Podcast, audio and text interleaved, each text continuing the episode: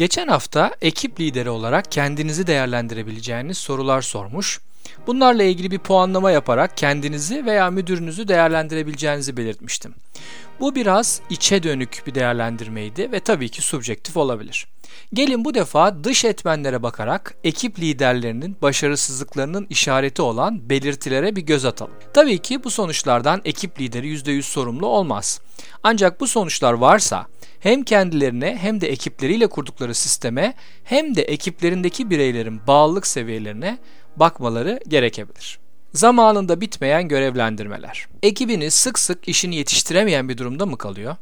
Acaba işin tanımında mı sorun var veya ekip işin gerekliliklerini gerçekleştirecek becerilerden mi yoksun? Belki gereğinden fazla karışıyor ve işin sizin istediğiniz gibi olması için ekibe alan bırakmıyor ve sonunda işin gecikmesine de siz neden oluyorsunuz. Belki de genel bir zamanı hedefe götürecek eylemler için kullanma konusunda ortalamanın altında bir performans var. Zamanında bitmeyen işler iç sebepli veya dış sebepli olabilir. Ancak eğer konuda ekibinizle bir süreklilik varsa o zaman bu ihtimallere bakmanız iyi olabilir. Bir toplantıda bu konuyu gündeme getirmek ve kök sebeplerle ilgili açık ve rahat paylaşımların olabildiği bir tartışma ortamı yaratmakta bir çözüm olabilir.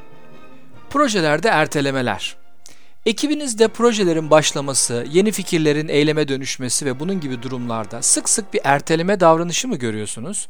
Bu da sizin yönetiminizle ilgili olabilir. Proje veya görevin kapsamının belirlenmesi, sonuçta nereye varılacağının netleştirilmesi, projeye giren ekip üyelerinin bu projeden kazançlarının ne olacağının söylenmesi, bu projenin tüm şirkete katkısının iletişiminin yapılması bu konuda yardımcı olabilir. Burada da zaman ve enerji yönetimine bağlantı vermek isterim. Ekipte zaman yönetimi ile ilgili kronik gelişim alanları varsa projelerin sık sık ertelendiğini görebilirsiniz. Bir başka sebep de kararsızlık olabilir. Siz ekip lideri olarak belli kararları geciktiriyor olabilir misiniz? Veya şirketinizin üst yönetimi sizin projelerinizi bir sebepten geciktiriyor mu? Bunlara da bakmak faydalı olabilir. Hatalar ve yapısal sorunlar. Ekibinizin iş çıkışlarında kalite sorunları mı var? Sık sık olması gerekenden çok fazla sayıda ve yüksek ciddiyette hatalar mı yapılıyor? Bu da doğrudan sizin yaklaşımlarınızla ilgili olabilir. Ekibin iş yapma becerisiyle ilgili gelişim alanı var ve siz örneğin eğitim olanakları sağlarken zorlanıyor musunuz? Veya yapılan bir hatadan sonra kırılgan bir şekilde hep birlikte hatanın sebeplerini ve düzeltme yollarını konuşabiliyor musunuz? Hata sizden kaynaklandıysa bunu üstlenip daha sonra olmamasını sağlamak için diyaloglar kuruyor musunuz? Öğrenen bir ekip misiniz? Yani bir hata yapıldığı zaman bunu paylaşıp düzelterek tekrarlamama yolunda süreçleriniz var mı? Tabii hataların aynı kişide toplanması durumu varsa daha farklı bir yaklaşım gerekebilir. Ekip içinde zorlanan ve hataya yakın performans gösterme ihtimali olan üyeler yardım isteyebiliyorlar mı? Bu yardımı alabiliyorlar mı? Bu arkadaşlarımızla siz daha sık görüşebiliyor musunuz? Ve siz hatadan sonra çözüm diyaloglarına girebiliyor musunuz? Boş işlere odaklanma. Kabaca boş işler dedim ama aslında sizi ve ekibinizi hedefine götürmeyen ve ek zaman alan işler olarak tanımlayabiliriz bunları. Toplantılarınız ne kadar sürüyor örneğin? Veya üst yönetimle yapacağınız toplantıya hazırlık için 6 ön toplantı yapıyor musunuz? Durum raporlarına ne kadar zaman ayırıyor ve bunu hazırlayan ekip üyelerinin zamanlarının daha iyi değerlendirilebileceği konusunda düşünüyor musunuz? E-postalar tartışma konularının bir sakız gibi uzatılıp çözülemediği uzun metinler halinde mi? 10 dakikalık bir diyalogla çözülebilecek bir konu için 12 e-posta mı atılıyor? Yapılan işin tekrar yapıldığı oluyor mu? Bir işi yaparken baştan verilen kötü bir karar aynı işin örneğin 2 kat zamanda ve 5 kat ek stresle yapılmasına sebep oluyor mu? Bu liste tabi uzatılabilir. Ekibinizin işlerine ve işleri nasıl yaptığını odaklandığınızda bu konuda da gelişim alanları bulabilirsiniz. Bir sonraki alan mazeret ve sorumluluk almama davranışı.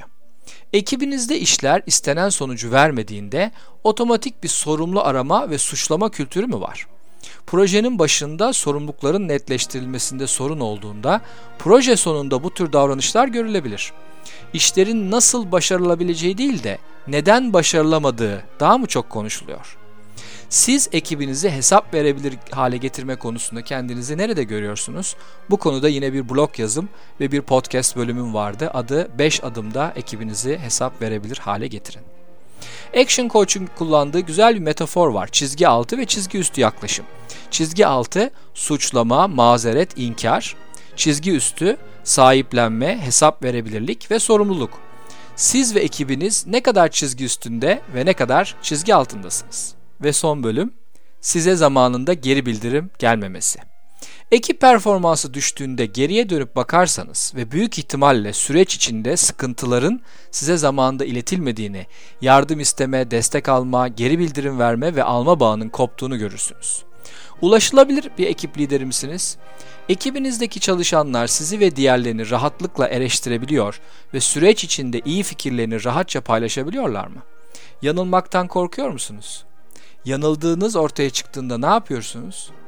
Sizden korkan ekip üyeleri var mı? Zorba liderlik davranışlarından gösterdiğiniz oluyor mu? Bu davranışlardan gösteriyorsanız size zamanında geri bildirim gelmemesini de normal karşılamamız gerekir. Ekip kendi arasında iyi bir iletişim içinde fakat ancak sizle konuşurken mi bir sorun var bunu da tespit etmek çok yardımcı olabilir. Bu işaretleri ve belirtileri kendi ekibinizde veya müdürünüzle birlikte olan ekipte görüyor ve gözlemliyorsanız şu konulara bakabilirsiniz. Bu konularla ilgili de yazılarım ve podcast bölümlerini bulabilirsiniz. Hedef belirleme ve netleştirme, delegasyon, hesap verilebilirlik duygusu ve süreci, geri bildirim alma ve verme, psikolojik güvenlik yaratma, güven yaratma, ödül ve takdir konuları. Teşekkürler.